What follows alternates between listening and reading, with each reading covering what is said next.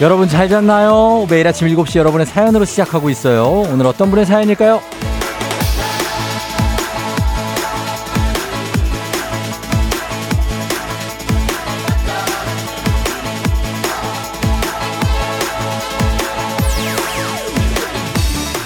윤태상님, 남들은 출근길이지만 저는 퇴근길에 청취하며 집으로 갑니다. 저는 이 시간이 퇴근 시간이에요. 보름 전에 보안업체에 취업됐거든요. 처음 며칠은 낮밤이 바뀐 생활이 다소 힘들었지만 이젠 익숙해지고 있어요. 다들 오늘 하루도 잘 견디고 잘 보내세요.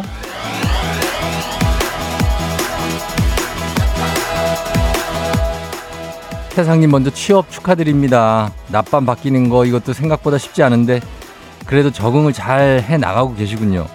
그래요. 뭐든 이렇게 하다 보면 됩니다. 내 적응력, 업무 능력이 내가 생각했던 것보다 아주 뛰어날 수가 있으니까요. 그러니까 뭘 하든 겁먹지 말고 뭉클이지 말고 우리 모두 오늘도 당당하게 잘 해내자고요. 자신감 충전하고 나가세요. 2월 1일 수요일 당신의 모닝 파트너 조우종의 FM 대행진입니다.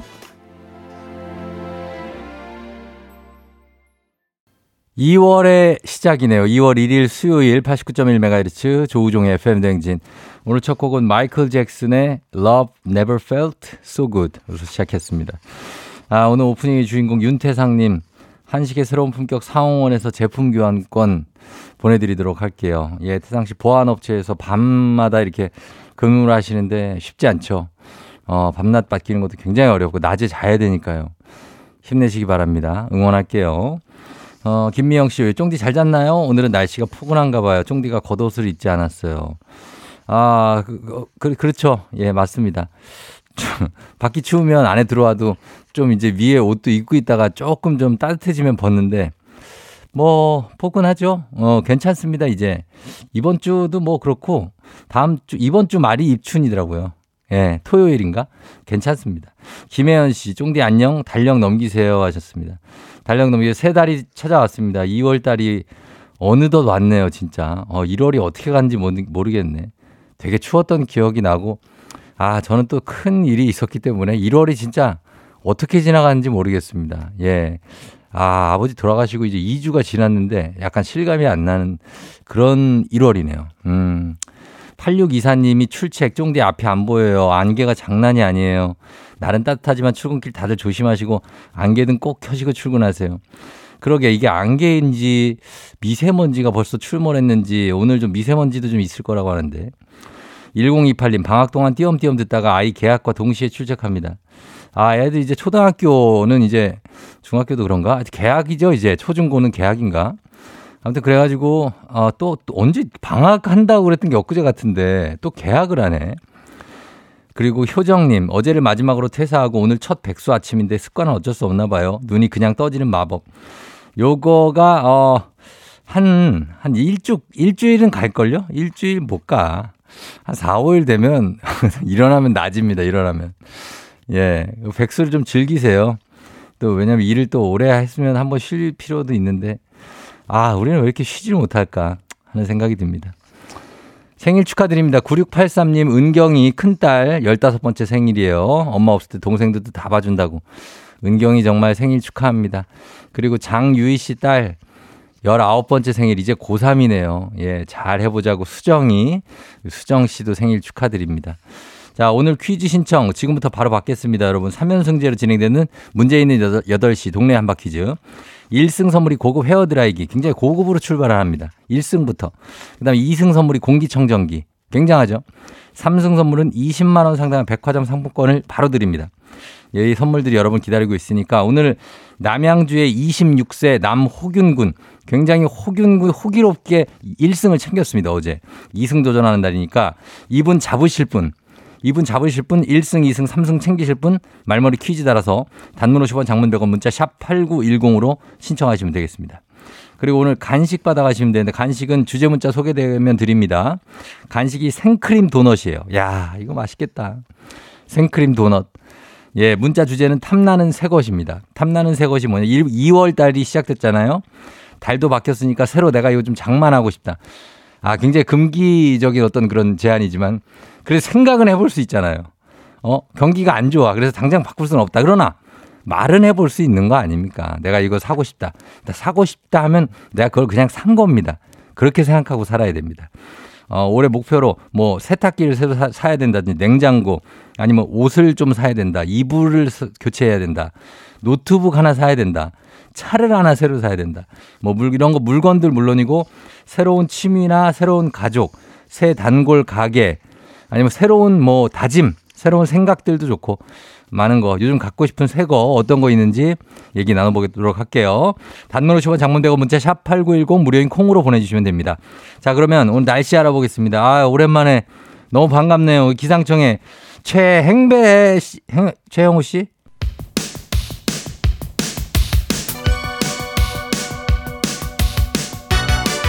아하 그런 일이 아하 그렇구나. 요지제 쫑디스 파레와 함께 몰라도 좋고 알면 더 좋은 오늘의 뉴스를 콕콕콕 퀴즈 선물은 팡팡팡 7시엔 뉴 퀴즈 온 더 뮤직.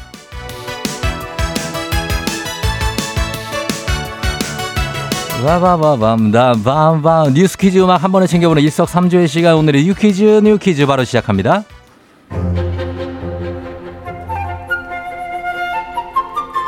정부가 실업급여 대수수를 예고했습니다. 근로자는 실직을 하면 정부로부터 생계보장과 구직활동을 위한 실업급여를 지급받을 수 있는데요. 제도를 악용한 꼼수가 문제로 지적되었습니다. 최소 근무기간인 6개월만 채우고 퇴사를 해 놀면서 실업급여를 받고 또 이직해서 6개월만 일하고 퇴사를 반복하는 등 취업은 뒷전이고 실업급여만 챙겨가는 엉터리 구직자들이 생겨난 건데요. 게다가 현재 실업급여는 월 184만 원.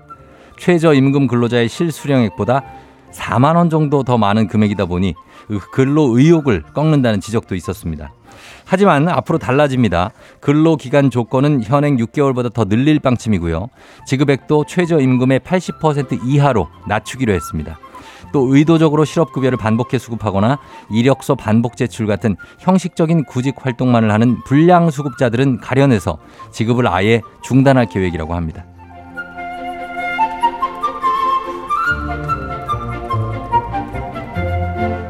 추운 겨울에 은근한 활력소가 되는 겨울 간식.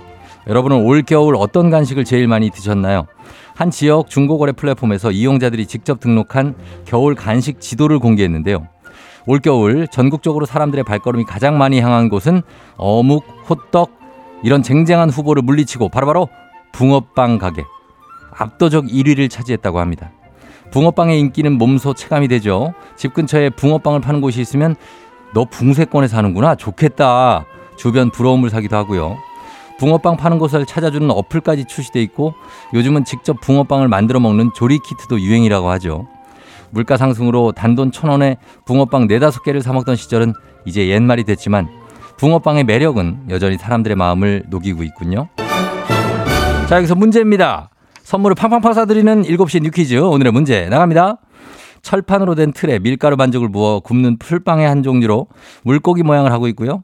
안에 파치나 슈크림 등 다양한 재료로 변주가 가능합니다. 어묵과 호떡을 제치고 압도적 겨울 간식 1위를 차지한 이 음식은 1번 김치전, 2번 붕어빵, 3번 순대국밥. 자, 이 중에 무엇일까요? 정답 아시는 분 음악 듣는 동안 단문 50원 장문 100원 문자 샵 8910 무료인 콩으로 정답 보내주세요. 진짜 정답을 모를 리가 없다 진짜 이거. 붕어빵, 김치전, 순댓국밥.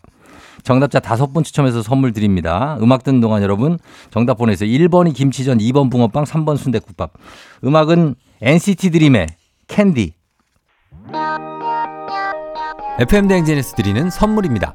수분 코팅 촉촉헤어 유닉스에서 에어샷 U, 이너뷰티 브랜드 올린 아이비에서 아기 피부 어린 콜라겐, 아름다운 식탁 창조 주비푸드에서 자연에서 갈아 만든 생와사비, 판촉물의 모든 것 유닉스 글로벌에서 고급 우산 세트, 한식의 새로운 품격 사홍원에서 간식 세트, 문서 서식 사이트 예스폼에서 문서 서식 이용권, 메디컬 스킨케어 브랜드 DMS에서 코르테 화장품 세트, 갈배 사이다로 속 시원하게 음료, 첼로 사진 예술원에서 가족사진 촬영권, 천연 화장품 봉프레에서 모바일 상품 교환권, 아름다운 비주얼 아비주에서 뷰티 상품권, 에브리바디 엑센코리아에서 블루투스 이어폰, 쏜 아이산 세차 독일 소낙스에서 에어컨 히터 살균 탈취 제품, 판촉물 전문그룹 기프코 기프코에서 KF94 마스크, 주식회사 산과드레에서 한줌견과 선물 세트, 하남 동래북국에서 밀키트 복요리 3종 세트, 블라인드의 모든 것 월드 블라인드에서 교환권, 여 에스터 박사의 에스터 포뮬러에서 글루타치온 필름,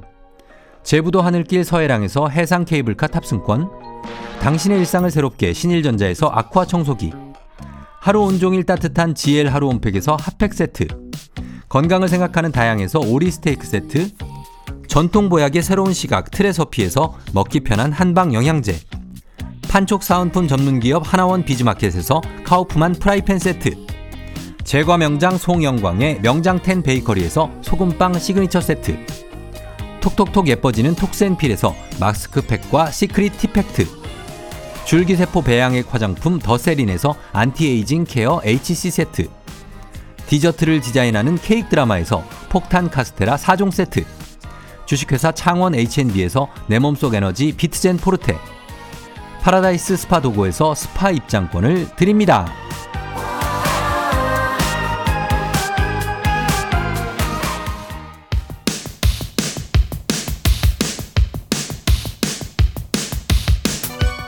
우리 가족 깨끗한 물 닥터피엘과 함께하는 7시에 뉴 퀴즈 온 더 뮤직. 자, 오늘의 퀴즈 정답 발표할게요.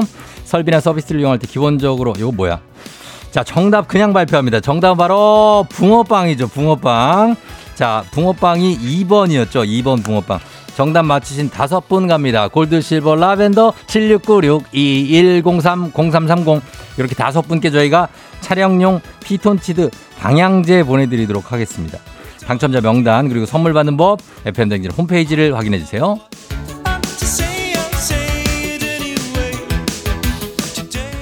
자, 지금부터 오늘의 간식 받으실 문자 살펴보도록 하겠습니다. 문자.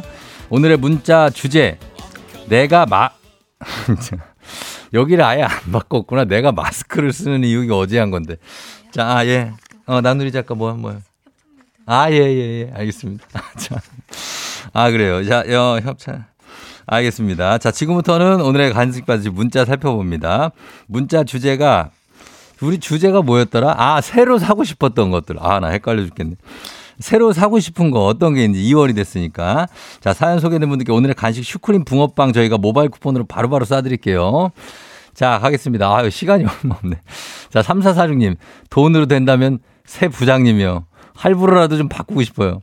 아, 할부로 60개월로? 아, 할부 짧게 가자. 예, 새 부장님도 짧게 가야 돼요. 한 24개월짜리.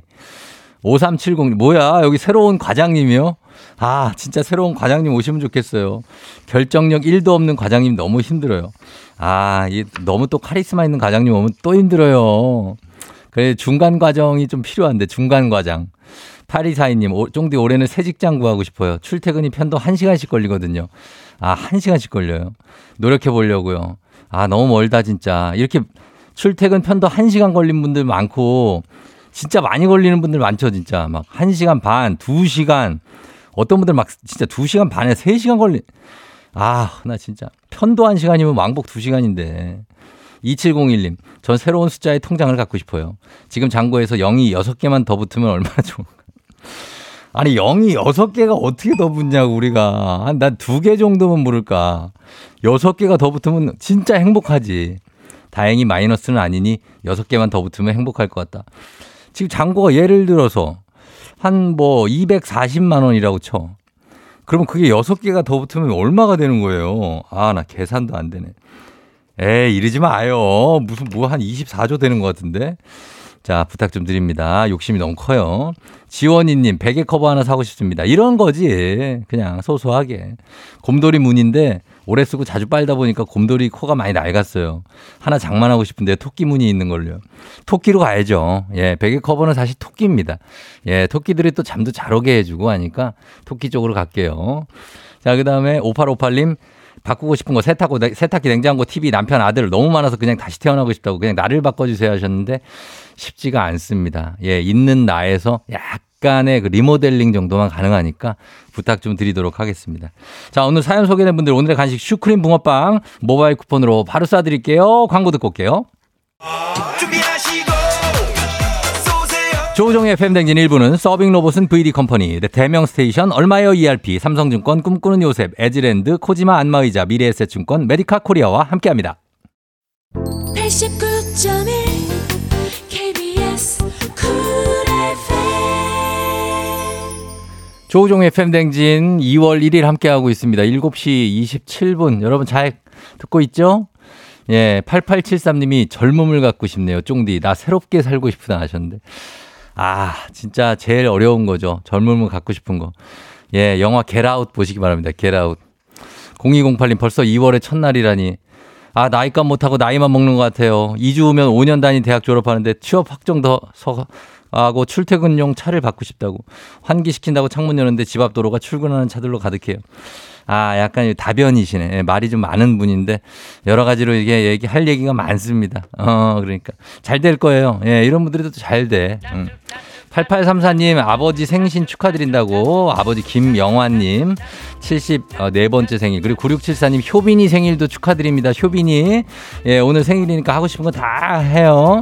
저희는 잠시 후에 광고 듣고 행진이 이장님 다시 만나고 올게요.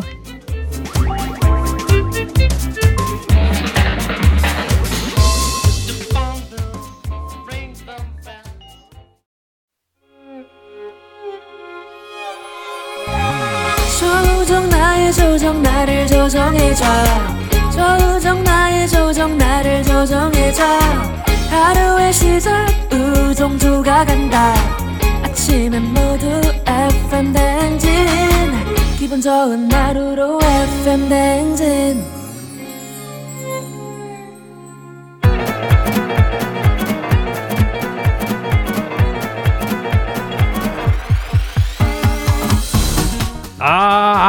예, 그래. 아마 마이크 테스트 하는겨. 예, 들려요?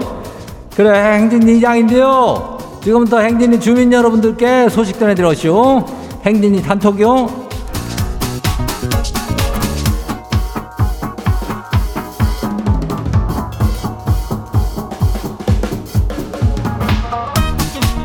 그래야 저 행진이 단톡 소식 들었쇼.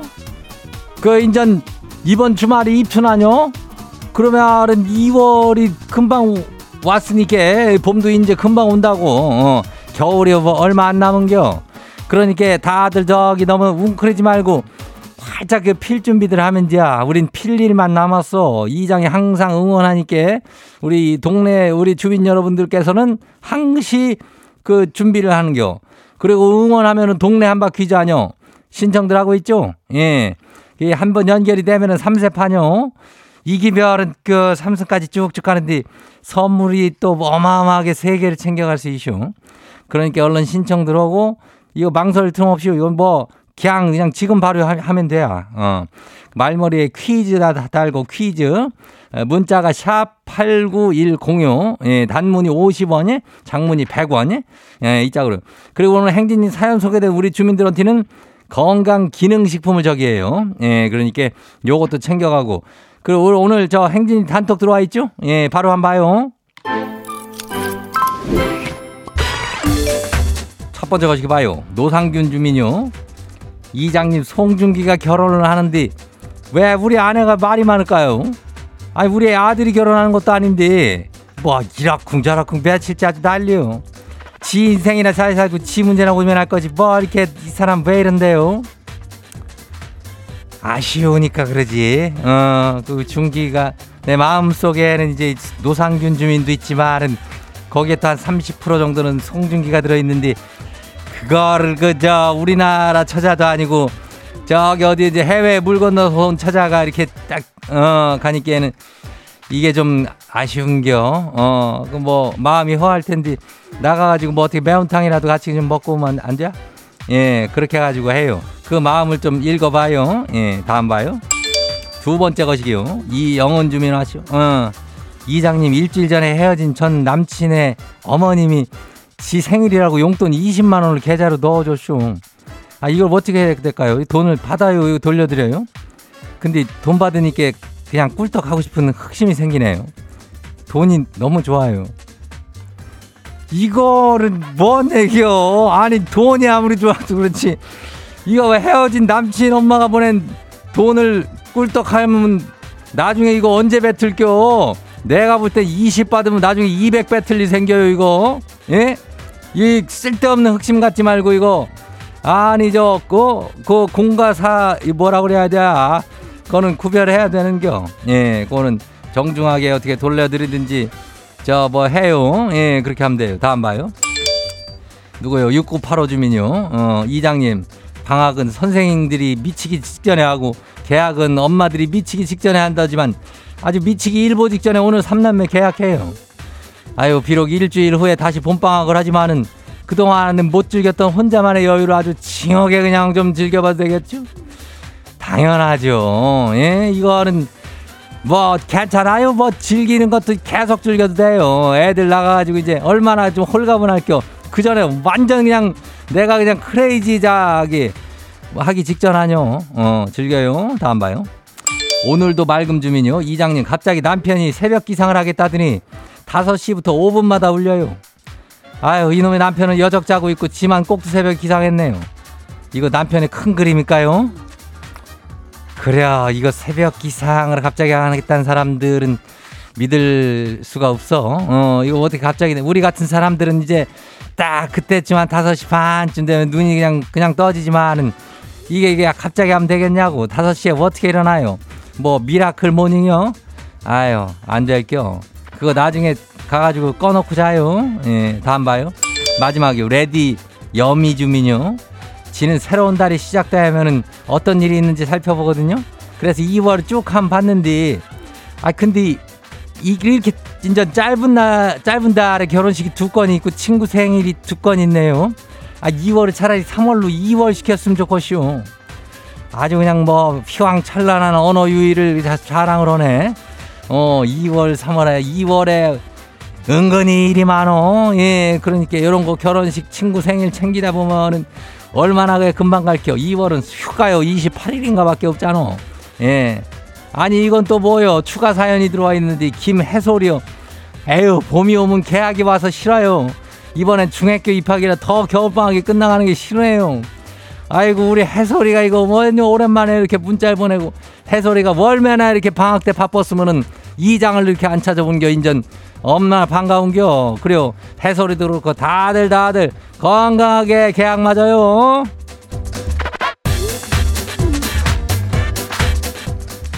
그래 오늘 소개된 행진이 가족들한테는 그 건강기능식품 챙겨드려요. 예, 우리 해설이는 어떡할까? 우리 해설이는 원래는 그 선물 그 대상자는 아닌데 그래도 저요. 우리 오랜만에 왔는데 해설이 중학교 입학하고 입학 선물도 못 줬는데 삼촌이 그지? 그래 선물 하나 줄게요. 우리 행진이 단톡 매일 열리니까 가족들한테 알려주고 싶은 소식이나 정보 있으면은 행진이 요 말머리 달아가지고 이리 보내주면 돼요. 단문이 50원이 장문이 100원이 예, 문자가 샵 8910이니까 콩은 무료로 저기 해요. 그럼 일단 노래 듣고 올게요. 원어원 에너제틱.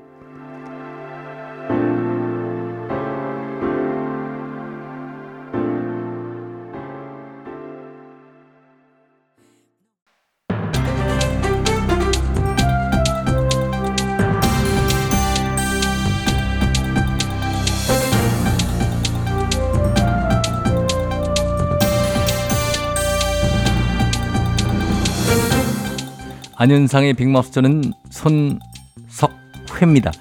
어린 시절 헤어져 58년간 생사도 모른 채 살아왔던 4남매가 유전자 확인으로 극적 성공했다는데요. 자세한 소식 어떤 분하고 만나보지요? 아무도 보지도 따지도 않는 이순재입니다. 어제 동작경찰서에서 눈물의 상봉식이 있었어요. 4남매가 58년 만에 만난 게야.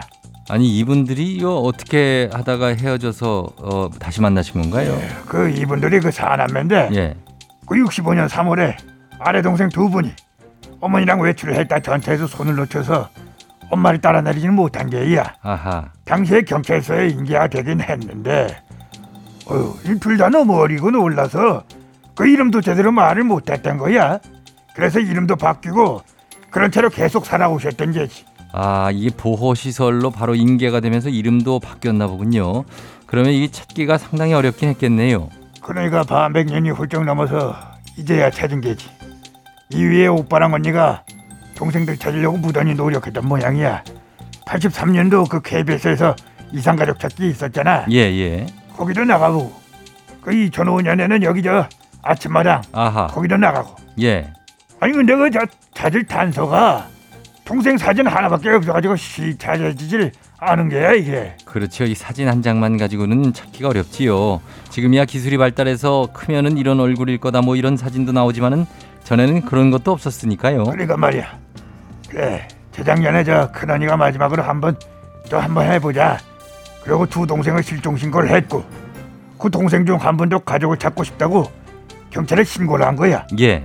경찰이 이분들 DNA를 채취해서 실종 아동 DNA를 보관하는 아동권리보장원 여기 있는 데가 있어. 예. 거기에 보냈지. 그래서 거기 찾아가지고 이제 어제 만난 거야. 극적으로 58년 만에. 아, 이 58년이라는 세월은 얼마나 그리웠으면 그렇게 오랜 세월을 서로 찾았겠습니까? 이제라도 진짜 찾아서 정말 다행입니다. 그렇지. 기술이 이렇게 잘 쓰면은 좋은 게야.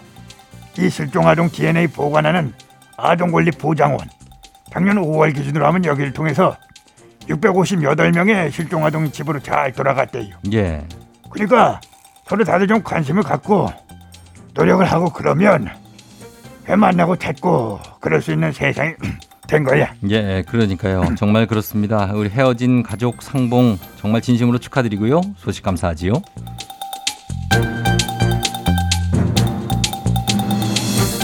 다음 소식입니다. 추위 속에 만취자를 대문 앞에 방치해 숨지게 한 혐의로 경찰이 입건됐는데요.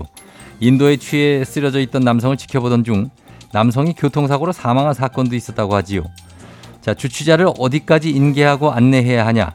이게 많은 논란이 되고 있다는데 자세한 소식 어떤 분하고 만나보지요? 예, 그러니까 밤늦게까지 술 마시고 다니고 그러면 안 돼. 예. 안녕하세요. 김원현인데요. 제가 전해드릴게요. 둘 다 업무상 과실치사로 조사 중인 상황인데요. 예, 둘 다 술 취한 분들이라 이게 문제예요. 한 번은 집까지 인계를 해드렸는데 주택 계단까지만 모셔다 드린 거죠. 근데 이제 이분이 저체온증으로 숨지면서 문제가 됐어요.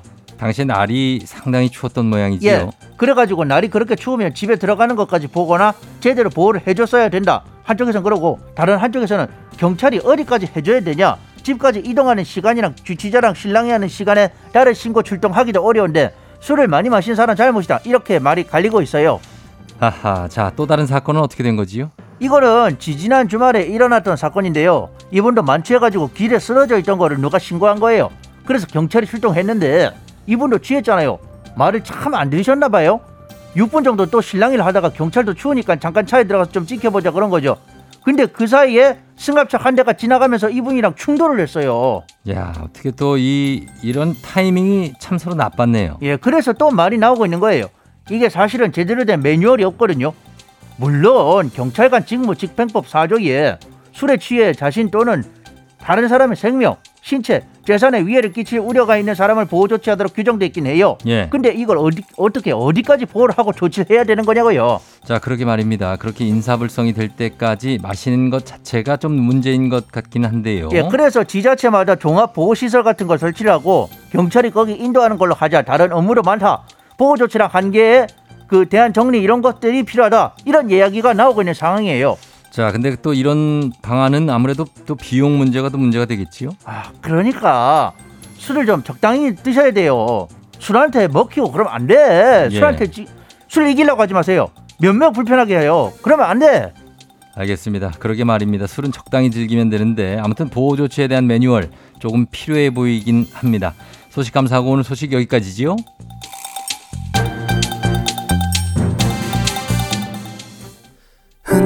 흔들거리는 다리와 빙글빙글 크러쉬 피처링 에픽하이 술이 달다.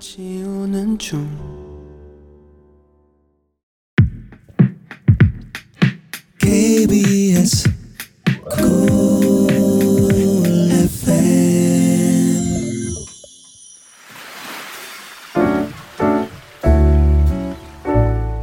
마음의 소리.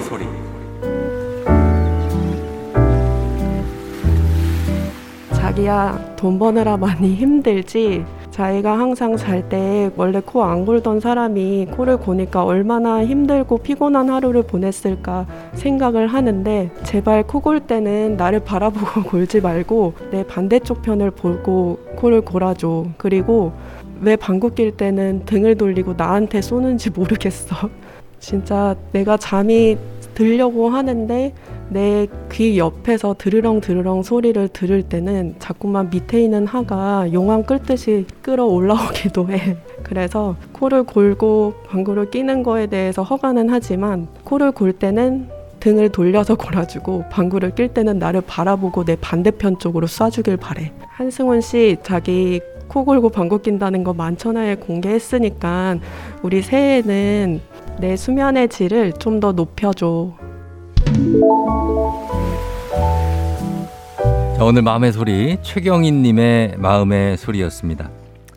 경희님께 저희가 글루타치온 필름을 일단 보내드리는데, 야 차라리 돈을 달라고 그러는 게 낫지 않을까요? 이거를 이게 조절이 가능해요. 이게 코를 반대쪽을 보고 골고 방귀를 나 반대쪽으로 자면서 이게 조절이 가능하냐고. 예? 남정 옥정아 씨가 이러다 각방 쓰는 겁니다. 7717님 그래서 우린 각방 씁니다. 아니 이렇게 그러니까 수면의 질이 떨어지면 뭐 같이 자는 것도 중요하지만 진짜 이런 것도 나쁘지 않아요. 예. 지정숙 씨 나중에는 코 안 골면 무슨 일이 있나 걱정될 거라고. 그러니까 이게 뭐랄까 굉장히 노이로제처럼 막 되는 거죠. 조용하면 아 왜 조용하지? 아 시끄러우면 너무 시끄럽고. 조한순 씨 자기야 예쁘게 살아야지. 박보경 씨 찐 부부 맞아요. 저희도 그래요. 이덕희 씨 전 그 생활을 15년째 하고 있어요. 아 이걸 적응을 하면 같이 주무시는 분들은 주무시더라고요. 적응이 되면 그 박자에 맞춰서. 근데 가끔 엇박으로 고시는 분들은 이게 도통 적응이 안 되니까. 최경희 씨 예 남편과 행복하게 잘 주무시길 바랄게요. 이제 좀. 자, 매일 아침 이렇게 속풀이 하고 싶은 말 남겨주시면 됩니다. 제가 원하면 익명, 삐처리, 음성변조 다 해드리고 선물까지 드려요. 카카오 플러스 친구 조우종의 FM댕진 친구 추가하시면 자세한 참여 방법 보실 수 있습니다. 뭐야? 알았어. 예. 자, 3부는 문재인의 8시 동네 한바 퀴즈로 시작합니다. 퀴즈 풀고 싶은 분 아직 시간 있어요. 말머리 퀴즈 달아서 샵8910 단문 50원 장문 100원에 문자로 신청해 주시면 되겠습니다. 자, 저희는 10cm의 매트릭스 흐르고 있죠? 이 곡 듣고 잠시 후 3부에 퀴즈로 다시 돌아올게요.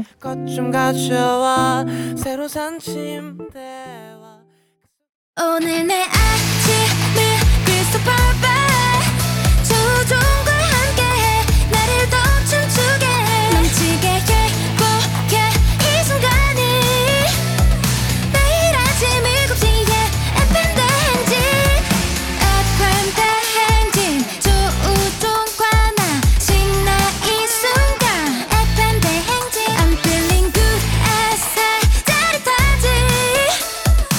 FM 대행진 조우종의 FM 냉진.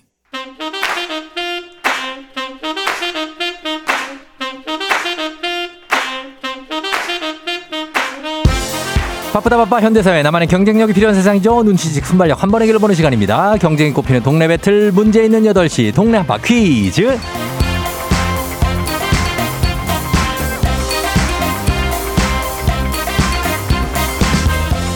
시드니로 가는 가장 쉬운 선택 티웨이 항공과 함께하는 문제 있는 8시 청취자 퀴즈 배틀 동네 한바 퀴즈. 동네 이름을 걸고 도전하는 참가자들과 같은 동네에 사시는 분들 응원 문자 보내주시면 됩니다. 추첨 통해 선물 드려요. 단문 50원 장문 100원의 정보 이용료가 드는 샵 8910으로 참여해 주시면 됩니다. 자 문제는 하나 동대표는 둘 구호를 먼저 외치는 분께 먼저 답을 외칠 수 있는 기회를 드리고요. 틀리면 인사 없이 햄버거 세트 드리고 안녕. 마치면 동네 친구 10분께 선물 드리고 1승 선물 고급 헤어드라이기 2승 선물 공기청정기 그리고 3승 선물 20만 원 상당의 백화점 상품권이 걸린 내일 퀴즈 참여권까지 드립니다. 자, 오늘은 2승 도전을 하는 어제 퀴즈 왕님을 잡아낸 26세 남양주 청년 남호균님 먼저 만나봅니다. 호균님 안녕하세요. 안녕하세요. 예, 그래 어제 퀴즈 이겼다고 좀 자랑 좀 했어요? 아, 네 친구들한테도 자랑하고 회사분들한테도 자랑했습니다. 그래 뭐 반응이 어때요? 응원한다고 오늘. 방송 다 같이 청취한다고. 진짜요? 네. 아, 그 회사 분들하고 다 듣고 있는 거예요, 지금 친구분들이? 네, 그래서 아마 지금 순간 청취율 보시면 좀 올라가 있을 거예요. 순간 청취율이요? 우리 네. 그런 거 없는데. 아무튼 올라가겠네요. 예. 자, 오늘 컨디션 괜찮아요? 승리 가능할까요? 네, 오늘 승리 가능합니다. 알겠습니다. 예상 문제 하나 뽑아볼까요? 네. 예상. 네? 예상 문제. 예상 문제요? 예, 예. 아마 아까도 말씀하셨듯이 네. 지금 봄이 오고 있다고 약간 그러셔가지고 봄 관련된 문제가 좀 나올 것 같아요. 아 진짜 봄 관련 문제? 네. 완전 아니에요. 아, 그래요?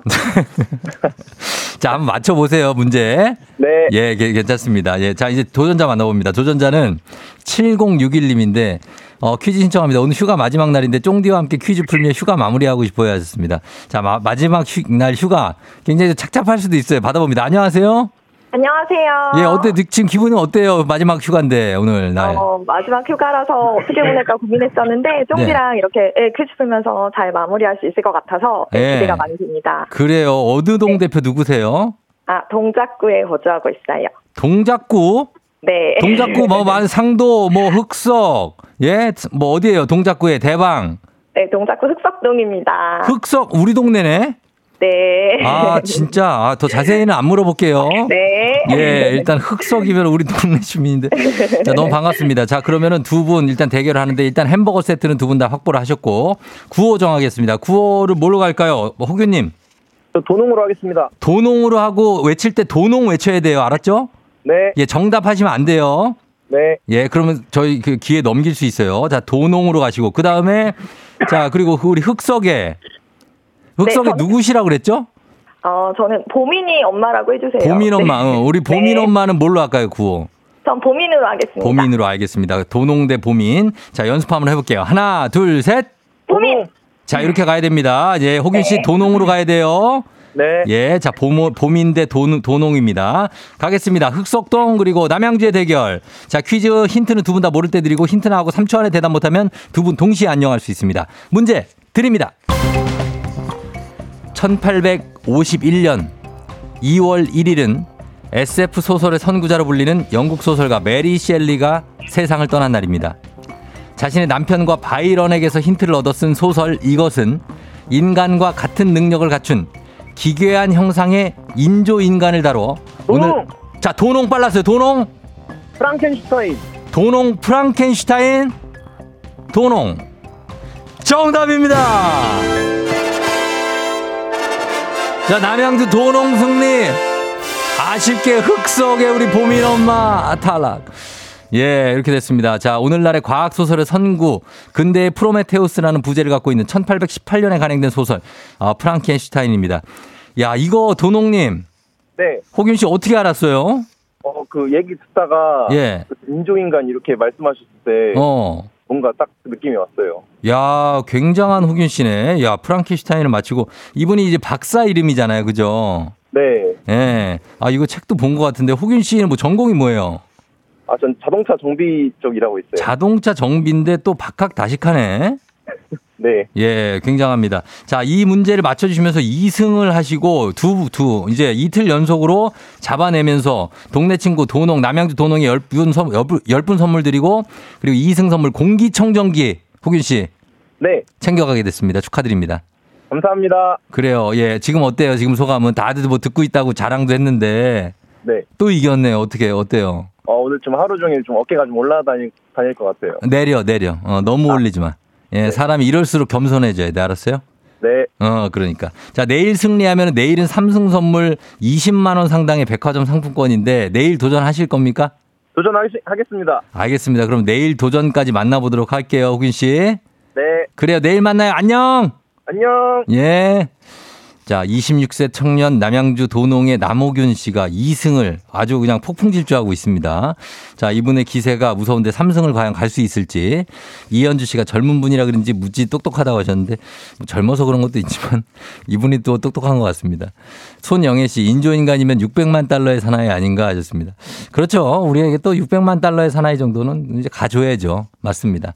자, 우리 그러면 이렇게 하고 청취자 문제 내드리도록 하겠습니다. 1997년 2월 1일부터 대한민국의 프로농구 리그가 시작됐는데 한국 농구는 1983년에 출범한 이것을 통해서 중흥기를 맞은 뒤에 꾸준한 인기를 얻었고 1990년대 중반 만화 슬램덩크와 드라마 마지막 승부와 함께 큰 인기를 끌면서 프로와 얘기가 나오고 97년에 프로리그가 시작됐습니다. 자, 그렇다면 프로농구의 전신 대한농구협회가 주최하는 아마추어 농구 대회가 있었죠. 당시에 다음 중 무엇일까요? 1번 WBC, 2번 농구 대잔치, 3번 아무말 대잔치, 자, 어떤 잔치? 1번 WBC, 2번 농구대잔치, 3번 아무말 대잔치입니다. 정답 보내주시고 짧은 건 50원, 긴 건 100원, 문자 샵 8910, 콩은 무료. 정답자 10분께 선물 보내드릴게요. 오늘도 재밌는 오답 한 분 추첨해서 주식회사 홍진경 더 만두에서 만두 보내드리도록 하겠습니다. 자, 저희 음악 듣는 동안 여러분 정답 받을게요. 보내주세요. 오답도 보내주시고. 김민교 마지막 승부. 김민교의 마지막 승부 들었습니다. 아, 이 드라마 정말 열심히 보신 분들 많죠? 이게 사실 이 버전이 김민교 씨가 나중에 녹음을 한 거예요. 원래 초창기 버전이 진짜 좋거든요. 김민교의 마지막 승부. 아, 굉장합니다. 예. 자, 청취자 퀴즈 정답 공개할게요. 정답 바로 두구두구두구두구두구두구두구 농구 대잔치죠. 농구 대잔치. 아, 그래서 그때 정말 뭐, 예, 실업팀도 많이 나오고, 대학팀도 나오고, 뭐, 연대, 고대, 중대, 한양대, 경희대부터 해가지고, 예, 뭐, 삼성, 현대, 삼보, 뭐, 많았습니다. 정답 맞힌 분들 저희가 10분께 선물 보내드릴게요. 조우종의 FM대진 홈페이지 선곡표에서 명단 확인해 주시면 됩니다. 자, 오늘의 베스트 오답 좀 한번 볼까요? K123512827님. 천하장사 만만세. 약간 관련이 없었어요. 지금 관련이. 0160님 대환장 파티. K124098111님 회갑잔치. 예, 회갑잔치. 미스터 레비님 가족 오락관. 삐질꼬얌님 농구대 잔치국수. 이거 뭐지? 2230님 척사대회. 7532님 빗잔치. 아, 나 빗잔치. 자, 우리 빚잔치는 하지 맙시다. 예. 6823님, 유치원 재롱잔치, 최진태 씨, 우리 막내 돌잔치 다음 주. 아, 그래요? 축하드립니다. K123788271님, 명랑운동회. 아, 이거 진짜 이거. 옛날에 막 이거 명랑운동회 하면 난리였는데 막 넘어지고 막 밀가루 뒤집어 쓰고 그냥 진짜. 변웅전 님이 진행하셨던, 예, 기억이 나냐고요, 여러분, 이런 거. 지정숙 씨 출발 드림팀, 0651님 WWF 레슬링 워리어 헐크 호건 보고 싶다.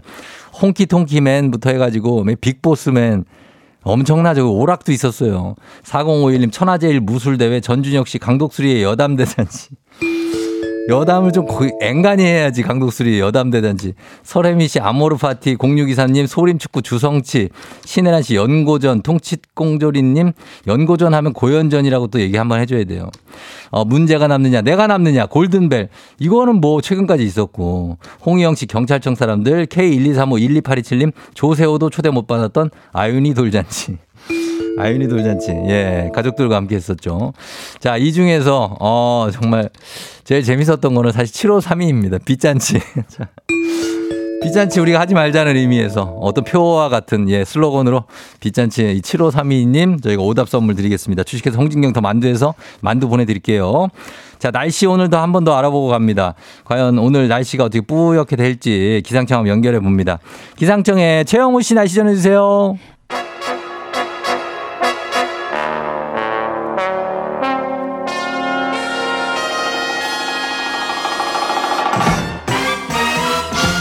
간추린 모닝뉴스 KBS 김준범 블리블리 기자와 함께하도록 하겠습니다. 안녕하세요. 네, 안녕하세요. 예, 오랜만에 또 와줬고. 예. 아우, 굉장히 외모가 좋아졌네요. 예?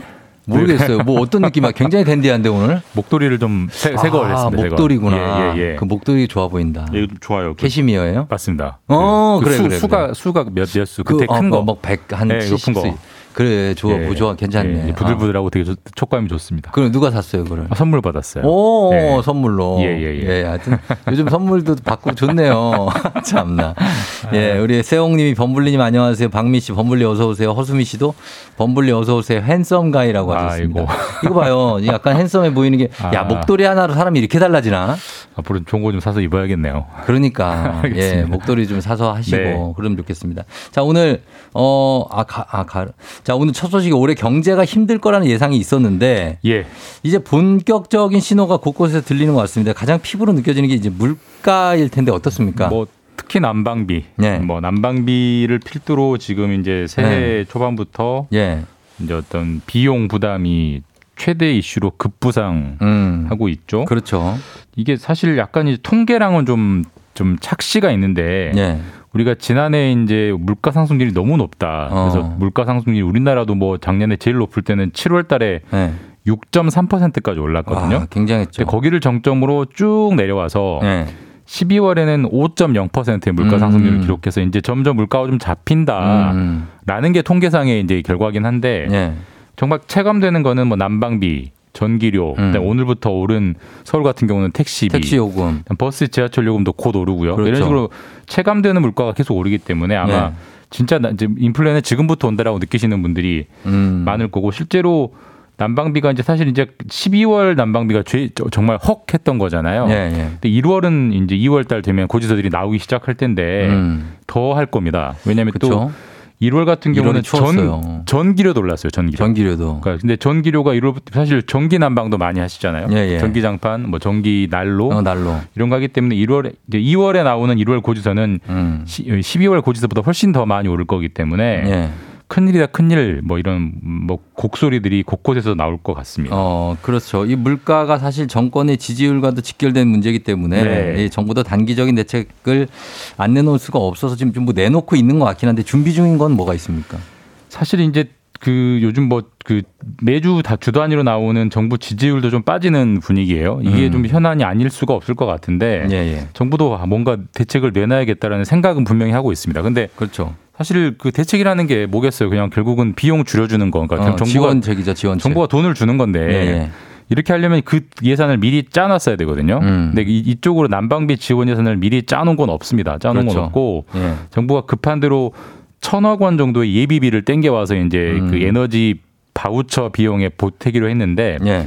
에너지 바우처는 저소득층, 그렇죠. 그러니까 기초생활수급자 중에서도 일부 계층에게 한 100만 명 정도만 혜택을 받는 거기 때문에 예. 거기에 들어가는 돈이 1,000억 원이에요. 근데 전국은 5천만이기 때문에 그러니까. 이 전국 고소득층을 제외한다 치더라도 서민이나 중산층까지 난방비 부담을 정부가 사실 보조하려면 예. 새로운 재원이 나오지 않고서는 사실 방법이 없는 거고 그래서 사실 정부가 큰 고민에 빠져 있다라고 보는 게 현재 상황인 것 같습니다. 그래서 어제 얘기했지만 사실 추가 경정 예산을 편성하자는 논의도 지금 있다는 얘기잖아요. 그러니까 아까도 말씀드렸지만 세상에 공짜는 없기 때문에 난방비 예. 부담을 줄여주려면 정부가 그 부담을 져야 되고 정부가 결국 재원이 있어야 되는데 예. 올해 예산에는 그걸 짜놓지 않았기 때문에 예. 우리가 코로나 때 수없이 들어본 이름 추경. 그러니까 추경을 이번에도 편성하자라고 지금 민주당은 요구를 하고 있고요. 예. 여당에서도 필요성은 인정은 합니다. 근데 인정은 하는데 나랏돈이라는 게 무한하게 나오는 건 아니잖아요. 더군다나 나랏돈은 세금을 걷어서 나눠주는 건데 네네. 올해는 경기가 침체될 거기 때문에 세금이 덜 걷힐 꼴 예상되고 있습니다. 왜냐하면 기업들이 돈을 덜 벌기 때문에 법인세 덜 걷힐 것이고 기업들이 돈을 덜 벌면 월급도 아무래도 올리지 않지 않겠습니까? 그럼 소득세도 안 늘 것이고 예, 예. 부동산 침체되어 있기 때문에 부동산 거래에서 나오는 취득세. 양도세, 취득세도 줄 것이고 모든 그렇죠. 세금이 줄 꼴로 예상되는 상황에서 추경에서 돈 나눠주면 그것도 달아 빗댄다 이런 반론들도 있기 때문에 사실 이거는 어느 정도는 개개인이 부담할 수밖에 없는 상황으로 가는 것 같습니다.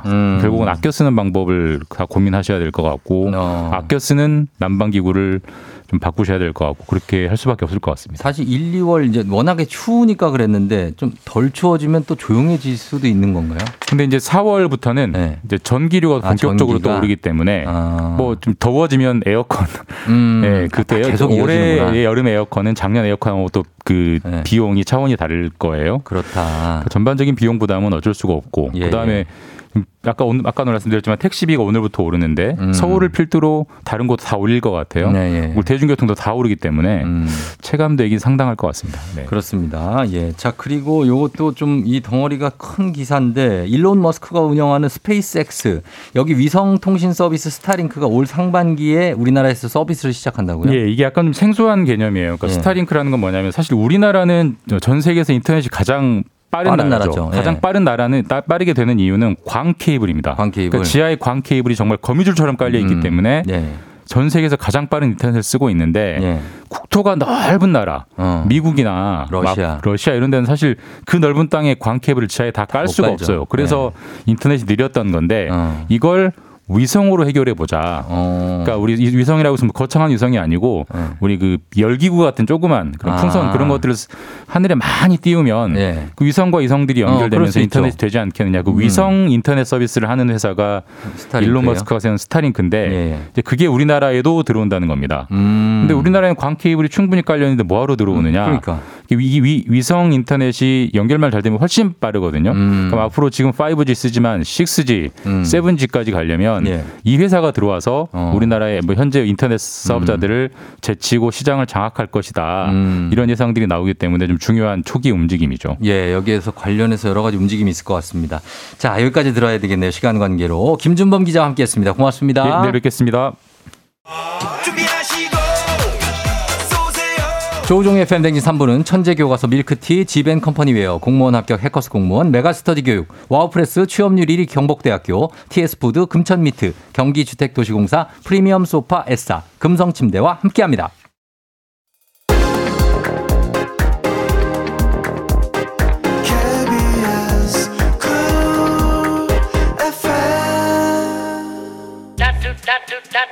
조우종의 팬댕진 함께하고 있는 8시 26분 지나고 있는 지금입니다. 자, 저희 잠시 후에 4부 큰별쌤 최태성 선생님 만나는 날이죠. 별별 히스토리로 여러분 금방 돌아오도록 하겠습니다. 기다려주세요. 어디 가지 마시고 기다려주세요.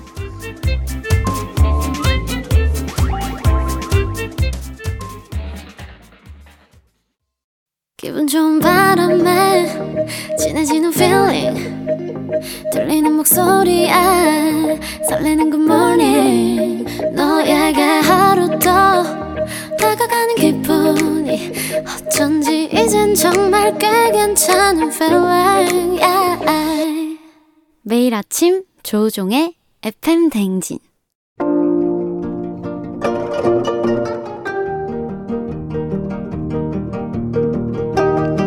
별별 히스토리를 모르거든 역사에 대해 논하지 말라. 재미있는 역사 이야기 별별 히스토리.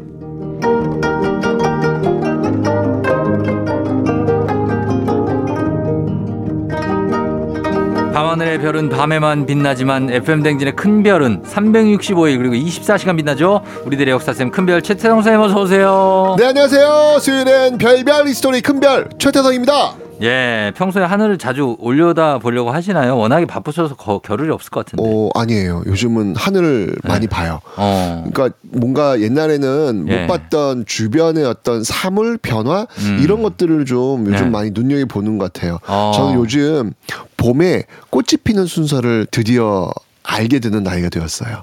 예, 맨 처음에는 목련이 피고 그 다음에 개나리가 피고 그 다음에 진달래 그 다음에 철쭉 이런 게 옛날엔 전혀 몰랐는데 네. 요즘은 이제 좀 그 꽃피는 순서들이 눈에 들어오는 것 같아요. 그게 이제 하늘을 자주 보는 어떤 그 네. 어떤 이게 여유는 아닌데 뭔가 이제 그런 것들을 놓치지 않는 그런 나이가 된 것 같아요. 그렇죠. 예, 어떤 지천명의 그런가 그런 나이와 시니어. 시니어. 예. 아니 오늘 왜 이래요? 예. 오늘 분위기 이상하네. 아까는 선생님은 손자 손녀가 있으세요? 나 너무 깜짝 놀랐어. 진짜요? 진짜. 에이, 설마. 정말. 아, 나누리 작가가. 나누리 작가가 제가 아주 그냥 오늘 왜 이렇게 분위기 왜 이렇게 몰고 가시는 거죠? 딸이 고등학생입니다. 네. 아직 젊으신 분이에요. 이 모든 게 강성철 때문입니다. 그렇게 큰 제자가 있다는 것은. 아, 그렇구나. 예예. 예.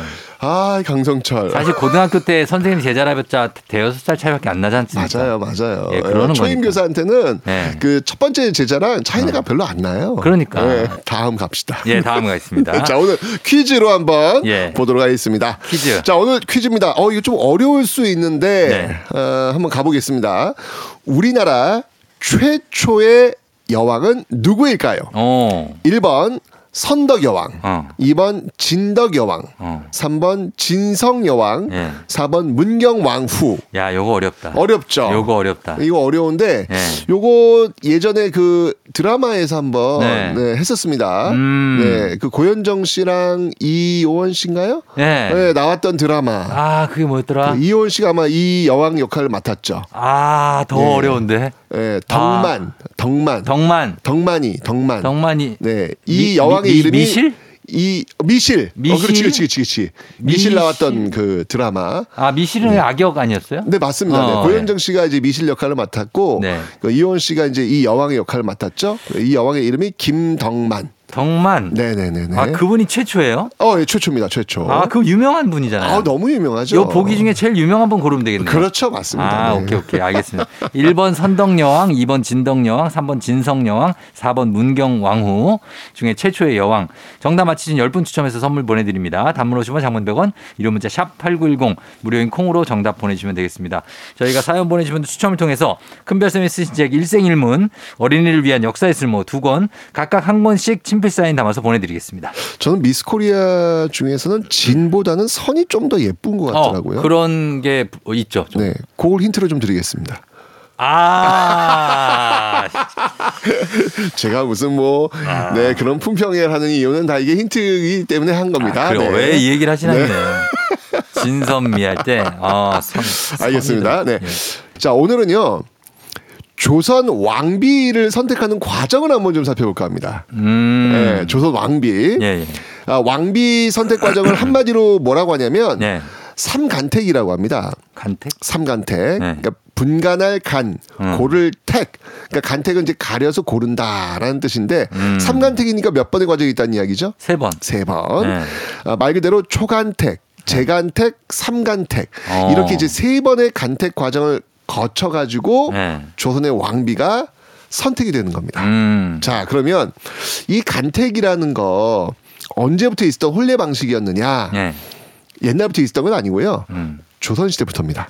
조선시대? 네. 황후를 고르는 겁니다. 왕후? 왕비. 자기 왕비 고르는 거예요. 왕비나 네. 또 이제 세자빈 고를 때. 네네네. 그러니까 세종의 아버지이자 조선의 제3대 왕 태종 때, 태종 이방원 때 처음으로 만들어진 그 조선 왕실만의 독특한 혼례 풍습인데요. 자, 이 삼간택 과정이 어떻게 치러지는지 한번 그 내용을 한번 살펴보도록 하겠습니다. 네. 자, 삼간택이 본격적으로 이루어지기 전에 가장 먼저 해야 될 것이 있습니다. 뭡니까? 그러니까 이제 우리 쫑디가 이제 결혼을 이제 하겠다라고 마음 먹으면 전국에 있는 모든 여성들에게 금혼령을 내리는 겁니다. 아이, 무슨 소리예요? 내가 결혼하는데 왜 금혼령을 내려요? 알아서 다들 결혼하세요. 아, 지금은 그렇지만 네. 이때는 그랬어요. 금혼 결혼하지 마라. 예, 국혼이 있을 거라는 와. 사실을 전국에 알리고 예. 금혼령을 내리는데 금혼령이 뭔지는 아시죠? 금지하는 거 아닙니까? 결혼을. 맞습니다. 결혼을 금지하는 겁니다. 와. 자, 이때 금혼 대상의 연령대는요. 국왕이나 그 왕세자의 나이에 따라 조금씩은 달라지긴 하지만 평균적으로 10살에서 15살. 예전에 좋은 풍습이 있었으니까. 네. 뭐 옛날 그건 조언이 아니라 옛날에는 그게 네. 또 일상이었습니다. 우리가 지금 생각할 때 조언이지. 조언이잖아요. 그 당시에는 여자들은 14살, 네. 남자들은 15살이면 시집장을 가야 돼요. 아유, 지금으로 치면 말도 안 되죠. 지금은 중일이잖아요. 중일. 그렇죠. 그러니까 시집을 가요? 그때는 그랬습니다. 네. 그때는. 지금은 30대는 돼야 돼요. 그렇죠. 지금은 그런데 네. 이 당시 조선시대는 30대, 만약 조선시대 30대까지 시집과 장을 안 갔다. 이거는 네. 나라에 아주 큰 스트레스입니다. 아, 비혼주의자고. 아유, 이거는 그 나라에 아주 정말 그 큰 이게 왜냐면 그렇게 되면요. 네. 그 마을의 사또가 잘려요. 아, 사또가? 그럼요. 이거 왜냐면 그 마을에 20살. 기준이 20살이에요. 아, 그 이상 20살이 노총각 노처녀의 기준입니다. 와, 이건 하긴 그 수명, 평균 수명이 짧았으니까. 예, 그 마을 저 사또들 다 잘립니다. 이게 고과에 들어가기 때문에. 예. 그래서 막 사또가 막 20살인데도 시집장을 안 갔다. 그러면 이제 막 쌀도 주고 비단도 주고 옷값도 주고 막 그러는 거예요. 어떻게든 보내려고. 네, 어떻게 그랬는데 그래서 이제 이 당시에는 10살에서 15살 이 안팎의 요 처녀들을 대상으로 해가지고 금혼령을 내리게 되는데. 예. 자, 이렇게 이제 금혼령이 딱 내려집니다. 먼저. 네. 자, 그럼 이제 해당 나이에 그 처녀들을 둔 집안의 어른들은요. 그러니까 일종의 지원서라고 할 수 있는 간택 단자라는 걸 이 조정에 제출을 합니다. 지원서? 예, 간택 단자. 입사 지원서처럼. 그렇죠. 예. 그러니까 이게 뭐 하는 거냐면 서류 심사하는 거예요. 예. 그때의 지원서, 즉 간택 단자에는 어떤 것들이 적혀 있는지 한번 살펴볼 텐데 혹시 옛날에 이 쫑디는 그 결혼할 때 혹시 그 함 들어간 적 없어요? 아, 안 했죠. 와, 나 때까지 했나 보다. 했어요? 했어요. 아, 요즘은 거의 안 해요. 요즘은 사실 함잡이 이거 들어가면 좀 민폐가 될 것 같아요. 아유, 그럼 동네 시끄럽고 이게 아마 민원 바로 들어올 것 같은데 옛날에 저희 때는 함 들어온다라고 하면은 민원 넣지 않았어요. 그때는 이해해줬구나. 이제 어디 맞아. 또 장가 가나 보다, 어디 시집 가나 보다, 뭐 이제 이렇게 생각했는데 그랬죠. 요즘은 진짜 함 들어가요 이런 말을 들어본 적이 없는 것 같아요. 아, 요즘 아파트 시대가 되면서 그런가 보다. 좀 없어진 거. 저희 때가 마지막이었나 보다 진짜. 네. 네. 예. 가면은 왜 저 함 잡고 이렇게 가서 이제 저 안 들어간다고 신랑 쪽에서 네. 막 그냥 실랭이 하고 앉아 있고 함진애비가 이제 하고 그러면 돈 봉투 좀 넣어주면 한 발자국 가고 네. 진짜 진상이죠 진상 진짜 진짜 그러네 지금 보니까 진상들이었네 아 이거 다 신랑 친구들이 하는 거 아니에요 그러니까 아 그리고 막 저 뭐냐 그 신부 제 네. 친구들 오면 또 거기도 장난도 치고 그렇죠. 노래 부르라고 그러고 막 그랬던 그 기억이 나네요 발바닥 때리고 야 진짜 진상이었구나 아 난리 이게 불가능하네. 그럼요. 어쨌건 네. 그때 이제 아마 함재비 들어갈 때 아마 그 단자, 그 간택 단자 비슷하게 들어갈 거예요 그 안에. 자 여기 그 간택 단자에 어떤 게 적혀 있냐면요. 네. 일단 그 지원자의 그 성과 나이, 또 사주인 생년월일시, 본관을 적고. 네. 이제 이 사람이 누구인지를 알려주는 거죠. 그 다음 주는 뭘 썼냐면 네. 아버지와 할아버지의 그 관직과 이름을 적습니다. 아, 배경을 또 적습니다. 그런데 그 다음 주에 더 특이한 걸 적어요. 뭘요? 이게 뭐냐면 이게 이런 게 있나 할 정도인데 네. 바로 그 집안의 소속 정당명을 적습니다. 진짜로요? 네. 아. 그러니까 지금으로 치면 이 집안이 국민의힘 집안인지 더불어민주당 집안인지. 아 그걸 알아야 돼요. 정의당 집안인지. 아 약간 정치적인 결혼이기도 하구나. 그러니까, 하긴 왕과 왕비니까. 그렇죠. 이 당시 이제 뭐 노론소론 네. 뭐 이런 게 있잖아요. 그렇죠. 그걸 그러니까 집안의 정치 성향을 적어놓아야 되는 거예요. 어디 특이하네. 이게 요즘 사실은. 이거 되게 민감한 거 아닙니까? 민감한 거죠. 왜냐면 상견례 자리에서 이런 저는 어디 소속입니다. 뭐 이런 거 말하면 와 이거 아 그럼요 이런 거는 보통 숨기죠. 잘. 그렇죠. 근데 네. 이 당시에는 그걸 적어 넣어야 돼요. 예, 그걸 그래서 이게 아까도 얘기했지만 이게 결혼이라고 하는 게 특히 이제 왕실 결혼은 정치적 성향이기 때문에 굉장히 중요했던 것 같아요. 네. 자 그러면 이제 이렇게 해서 이제 다 적었어요. 본인에 대한 설명 적지, 부모의 배경 적었지, 그리고 정적 성향 적었지. 이걸 네. 다 적어서 제출하는 거예요. 서류 심사로. 그러면 이제 이걸 제출된 간택 단자.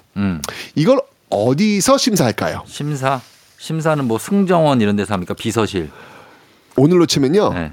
기상청에서 합니다. 기상청에서? 네. 배지 캐스터가? 맞습니다. 왜 기상청에서 하죠 이거를? 어이없네. 네. 이게 너무 재밌죠? 예. 네. 뜬금없이 기상청이지? 네. 기상청에서 합니다. 왜냐하면 당시 그 천문대에 해당하는 관상감이라는 곳이 있거든요. 알죠, 지금의 관상감. 이제 네. 기상청인데 네네. 자, 왜 이 왕실 결혼식을 서류 심사를 기상청에서 했냐면 네. 당시 관상감이라고 하는 곳은요 천문학자들이 모여있는 기관이잖아요. 네.